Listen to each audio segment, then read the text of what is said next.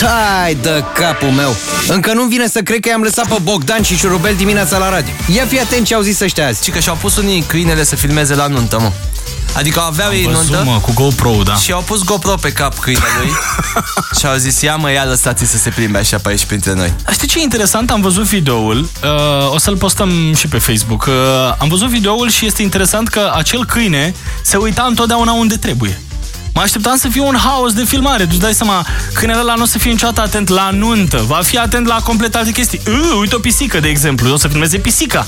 Nu, ăsta micu se uita la miri, era Da. atent, solemn. Nu, haos de filmare ar fi fost dacă la nunta ta, de exemplu, mi-ai fi pus mie o cameră pe cap. Deci, ca să vă explic ce s-a întâmplat.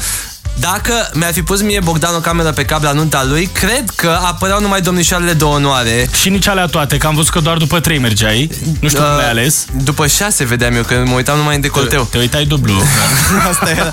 Băi, deci, nu înțelegeți ce eu le-am numit decolteele de onoare pe domnișoarele respective. Era incredibil. La nunta lui Bogdan să, să-i dea Dumnezeu sănătate soției tale ca niște prietene atât de bune. O să Că rămâi adică la să- Mike ta flăcău, băi, cu atitudinea asta. Vai de capul O să meu, rămâi ce-a la Mike fost ta acolo. flăcău. Ce-a Uh, fost?